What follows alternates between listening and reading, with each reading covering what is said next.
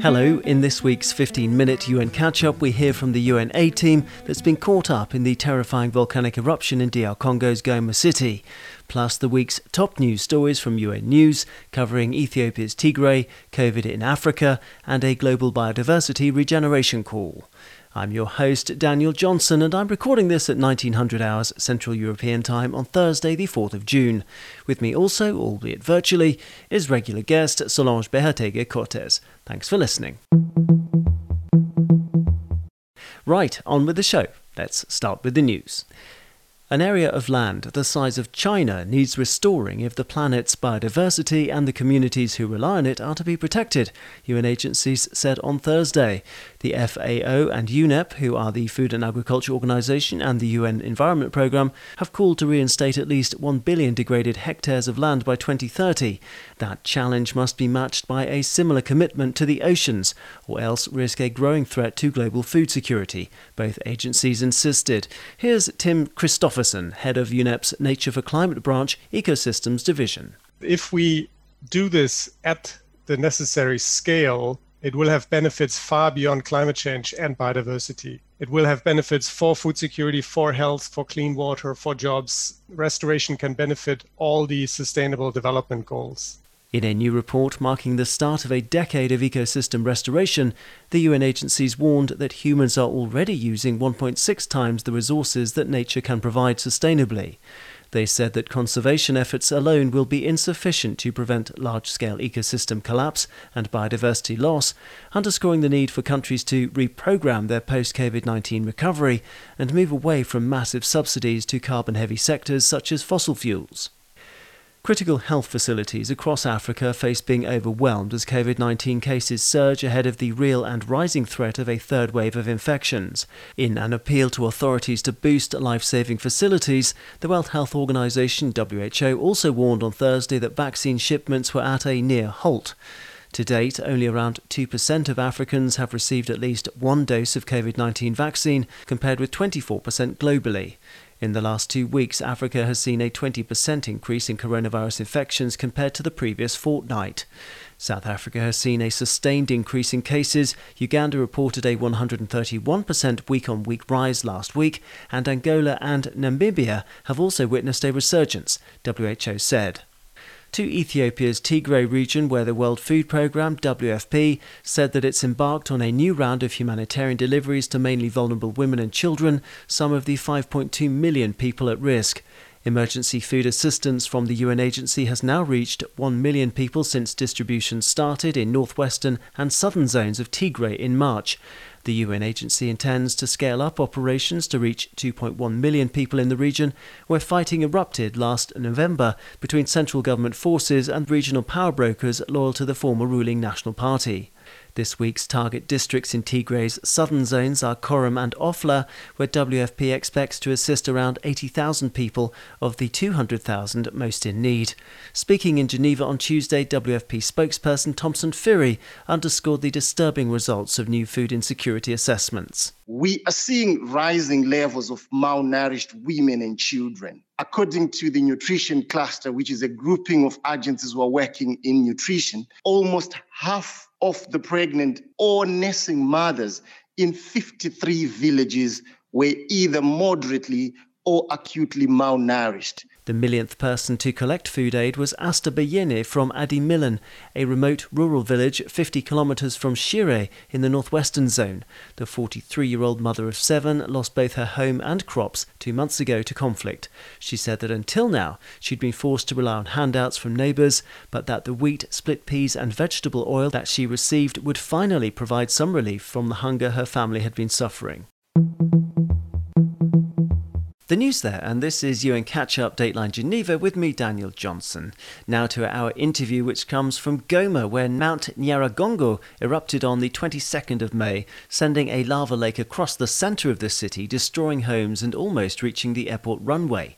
A UN refugee agency team was caught up in the emergency and had to evacuate, along with hundreds of thousands of people. For a first hand account of the situation and the wider problems in DR Congo's east, here's Jackie Keegan, head of UNHCR's Goma office, complete with a very noisy winged onlooker, as you'll hear. The earthquakes have slowed and are now of less intensity, of lowered intensity. There remains movement of the magma underneath the city of Goma and a risk of a second eruption following the eruption of the 22nd of May. How many people are on the move from Goma? The current estimate is about 430,000 people who fled Goma in the immediate aftermath of the eruption on the 22nd or the uh, the order to evacuate on the, in the early morning of the 27th of May. There is a, there is a bit of movement. Some people are coming back to parts of Goma that are considered to be less dangerous, but there are still certainly hundreds of thousands of people in different parts of North Kivu and even northern South Kivu who have fled the threat that we're now facing. There are one and a half million people in Goma, however, and there is talk of a lava stream two and a half miles beneath the surface of the city. So, if they were to be evacuated, if they needed to flee, where would they go? Is there capacity to help them? And even for those who have already fled? I've come back to Goma. I, left with the first wave to help my colleagues set up a response in Sake. If those of us, the few of us who have come back to Goma, need to leave again, including the rest of the residents here, then we would need to go west to Sake and into South Kivu and probably the mountains north of Sake where and Minova, where the majority of people are. Or indeed we would need to go north to Rutshuru and the area north of Goma generally.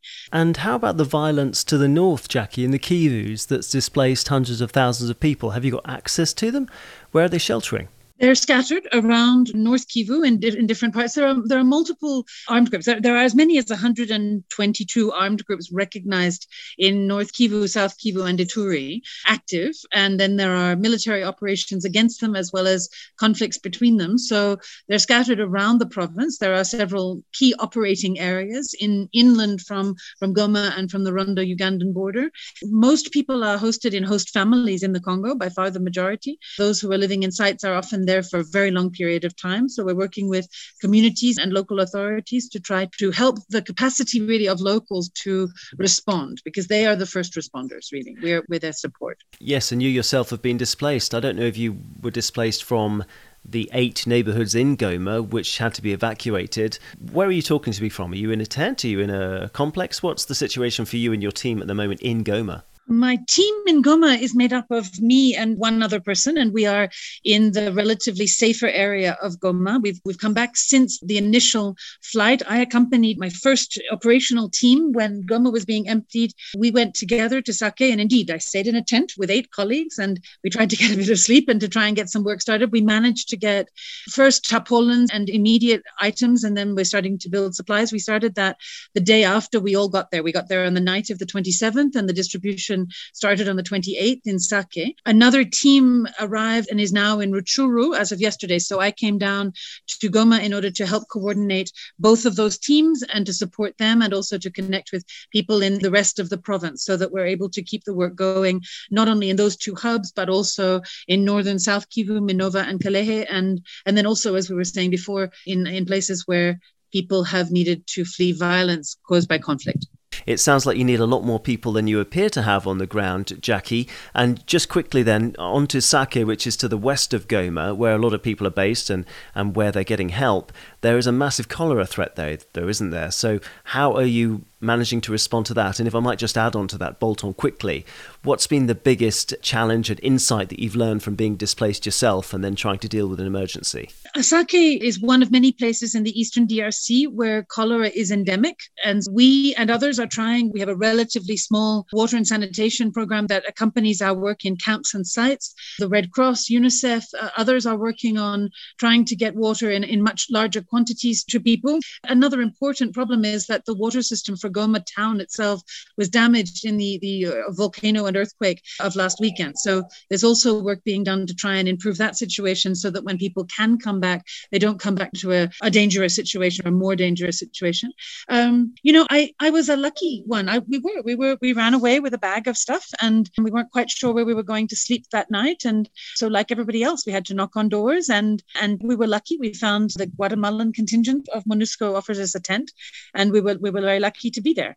And, and we felt that's the UN peacekeepers, isn't it? The UN peacekeepers helped us, yeah. And we felt lucky to be there, just as people who fled to, you know, the Catholic parishes or, or other churches and, and, and places of worship, schools, you know, we did what we could. I think, I mean, one of my colleagues said to me that she actually left with her children And she said she had never properly understood the importance of child friendly spaces to displacement situations that it's it's a really important thing for children to be able to have space to go where they feel safe and where parents are safe leaving them so parents can deal with the logistics of being displaced. And i i think we've all got each of us little lessons learned from our experiences how important a, a warm blanket is you know. It's we we often feel we don't give enough but those little things in fact end up being really big when you're wet and cold and the ground is shaking and you can still see the glow from the volcano. So we have a bit of sympathy, I think, for people in a way that maybe we didn't understand before.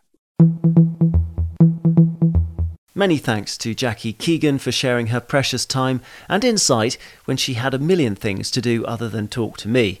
Right, to wrap up the show, it's time to say a very warm hola to Solange Behoteguy Cortes from the Information Service at UN Geneva for her personal take on this week's interview from the DRC. Hi, Solange. Hola, Daniel. Well, living under a volcano, knowing that it can fall on you at any time, must be something that puts you in constant insecurity. Unfortunately, for people in Goma, Mount Nyiragongo is not the only source of insecurity. As we heard from Jackie Keegan, we are talking about Ebola, endemic cholera, COVID, years of, of ethnic conflict, violence. On Tuesday, UN Secretary General Antonio Guterres strongly condemned attacks by suspected members of the Allied Democratic Forces in eastern DR Congo. The attacks, which targeted internally displaced persons camps near the towns of Boga in Irumu territory, Ituri and Tchabi in North Kivu province, left at least 55 civilians dead and many others injured. Before the eruption of the 3,470 meter Mount Nyiragongo, people were already walking in burning lava. Volcanoes have strong symbolism in indigenous communities. And in literature, there are many metaphors the French and Martinique writer Aimé Césaire was haunted by a double obsession the negative vision of a potentially deadly volcano, which at the same time fascinated him. Césaire wrote a play called A Season in the Congo, in which he compares decolonization to a volcano. In Act 3, Scene 1, one of the characters says, I did not think that faster than the lava of the volcano grows, a caste would have been born of voracious and insatiable dogs, the caste of colonels and new gentlemen. And it is this caste that has confiscated for its benefit the advantages that you were entitled to expect from our Congolese revolution. There are reckless, furious, unpredictable volcanoes. Volcanoes that, that swallow whole cities, like Pompeii in their time. But there are also human acts that kill faster than the fiery lava of volcanoes. After dealing with the immediate terrible effects of the eruption, the people of Goma will still have to dig themselves out from other human disasters. Thank you, Solange. And of course, that digging yourself out from disaster and resilience building and also development are key issues that the United Nations is involved in doing in participation with many international and domestic partners and national governments. We will have the latest on the frankly very worrying Mount Nyiragongo situation on the UN News website, of course, so please look there for further details. That's pretty much it, though, from us, but before we go, a belated farewell to long standing friend of the show, Justine Bryce, who was here at the very beginning, our production assistant and researcher who's always been behind the scenes but a friendly face too to have on board. She's moving on to bigger and brighter things after her stint at UN TV and radio here in Geneva. We are missing her already, and if you're listening to us, Justine, thank you again for all of your help. Thanks to you too, listeners, because we do appreciate you following us. Please get in touch via the UN Geneva Facebook page, or you can also contact us on our Twitter feed at UN Geneva. We really would love to hear from you, and we'd love to hear about your stories if you would care to share them. That's it from Solange and from me. We hope that you can join us next time. Bye bye for now. Bye, Daniel, and saludos to Justine, to everybody, and thank you for listening.